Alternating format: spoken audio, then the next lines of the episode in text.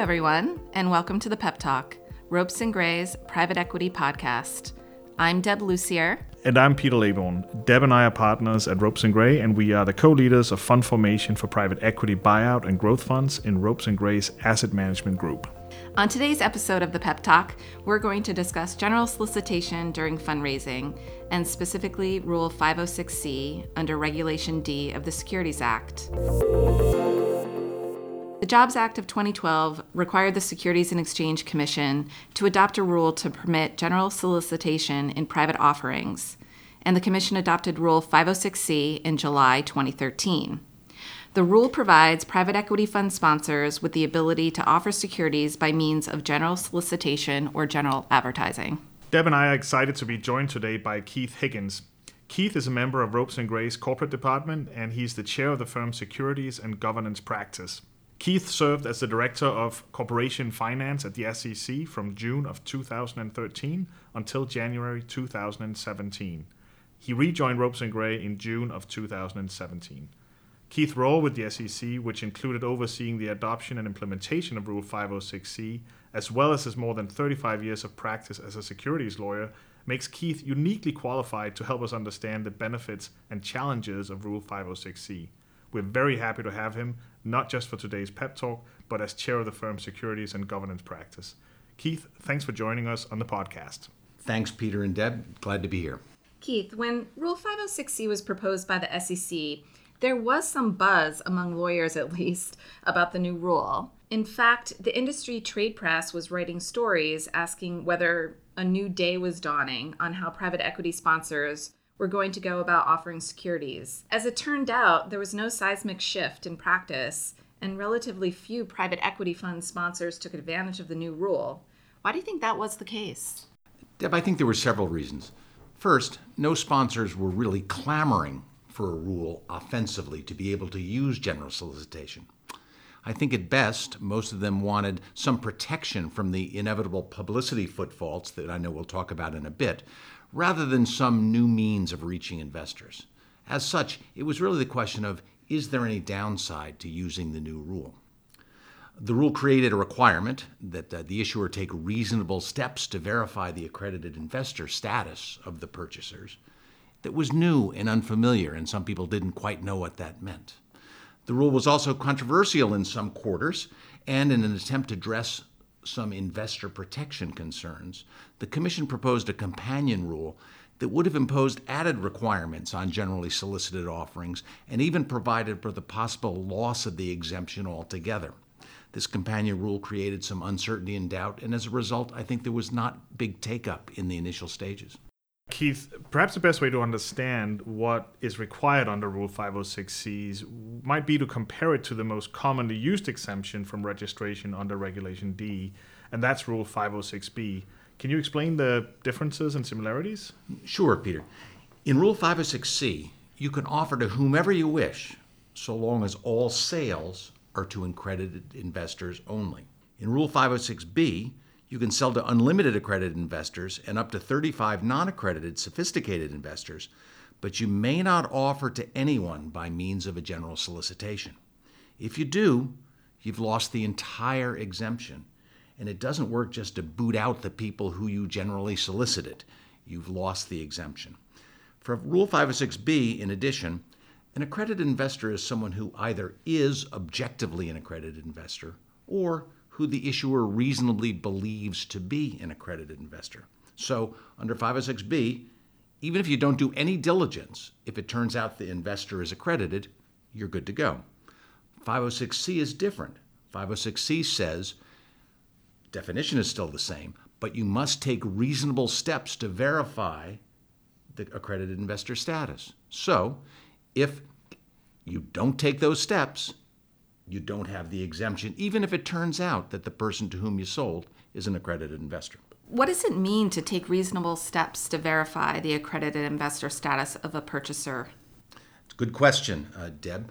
The, the rule's been described as principles based, meaning the Commission didn't specifically define what reasonable steps to verify accredited investor status would be.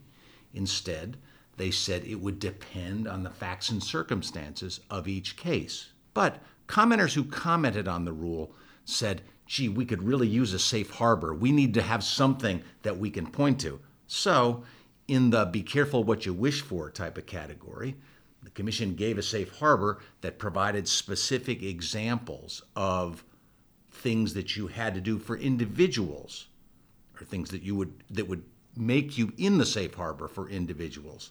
Uh, for institutions, there, there, there isn't any safe harbor. Institutions have to have at least $5 million of total assets. So it's going to depend on the facts and circumstances how you verify that the investor has that. For individuals, the safe harbor is for the $200,000 of income, you have to provide tax returns or tax forms, W 2s, et cetera, that show you had that for the last two years and a certification that you reasonably expected in the future. For the net worth, $1 million net worth requirement, you have to provide a list of assets that get you there, as well as a credit report from a nationally recognized credit agency showing the liabilities side of the balance sheet in order to establish that. That was one of the controversial uh, things. People said, at least as to individuals, gee, that's going to be awfully hard. People don't want to give up their tax returns, or, you know, it's just going to be difficult. For institutions, it shouldn't be as difficult. You've just got to get the 5 million in total assets bogey. And what are reasonable steps to verify that? You know, I would submit that if CalPERS is one of your investors, you don't need to get them to turn over a list of their assets or something like that. You can read publications that that give you a high degree of comfort that you're going to meet that. And then of course they're going to make the representations. I think the point about reasonable steps to verify is you can't rely on what we call a naked self certification. Someone just coming in who you have no relationship with, whom you don't know, and that institution certifies, yes, I'm an accredited investor. And with nothing else, that's a problem. But that's something else. Again, the commission said it's a facts and circumstances situation.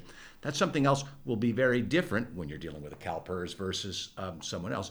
But simple things like a letter from a custodian saying this investor has at least $5 million of assets un- under my custody. Perfect. That, that, that, that would work fine in every instance. I'm sure that every fund formation lawyer out there has had instances where a client calls them up with a particular general solicitation question. I certainly know that I've had that happen multiple times. We've talked about it before. Exactly, many times. right. For example, one uh, called me up very recently and said, Hey, we've just been approached by a reporter and we'd like to respond to him or her and share the details about our fund. Can we do that?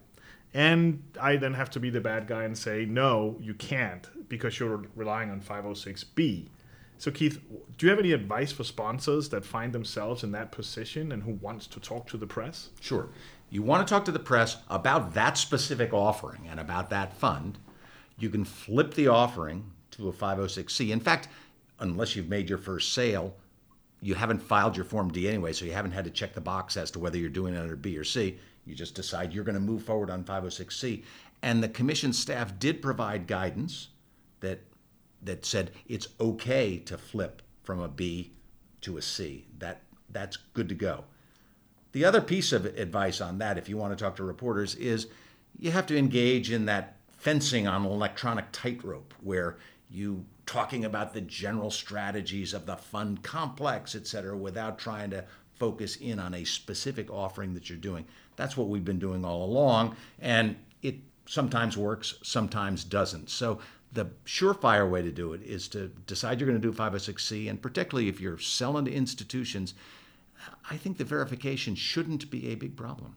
Keith, is there any waiting period if one wants to flip from a 506B to a 506C? There is not. No, you can just uh, it, you know do it, and and and remember, once you've moved to 506C, though, you can't sell to those unaccredited investors that 506B allows you to. But that's not what the situation is going to be with funds uh, anyway. Any last thoughts before we let you go? Well, as I hope I've tried to make clear during the course of our discussion, I don't think 506C needs to be as hard as people think it might be, and particularly where the offering is limited to institutional accredited investors. Uh, we at Ropes have helped m- many sponsors navigate through this, and it really ought to be a tool that each sponsor at least considers in the fundraising. Thanks so much for joining us, Keith. Yes, thanks, Keith, and thanks to our listeners. We hope you enjoyed the first episode of the Pep Talk and that you will join us again for future podcasts on the latest developments in the private equity space. For more information on the topics that we discussed today and other topics of interest to the private equity community, please visit our website at www.ropesgray.com. And of course, if we can help you navigate a 506c fundraising, please don't hesitate to get in touch.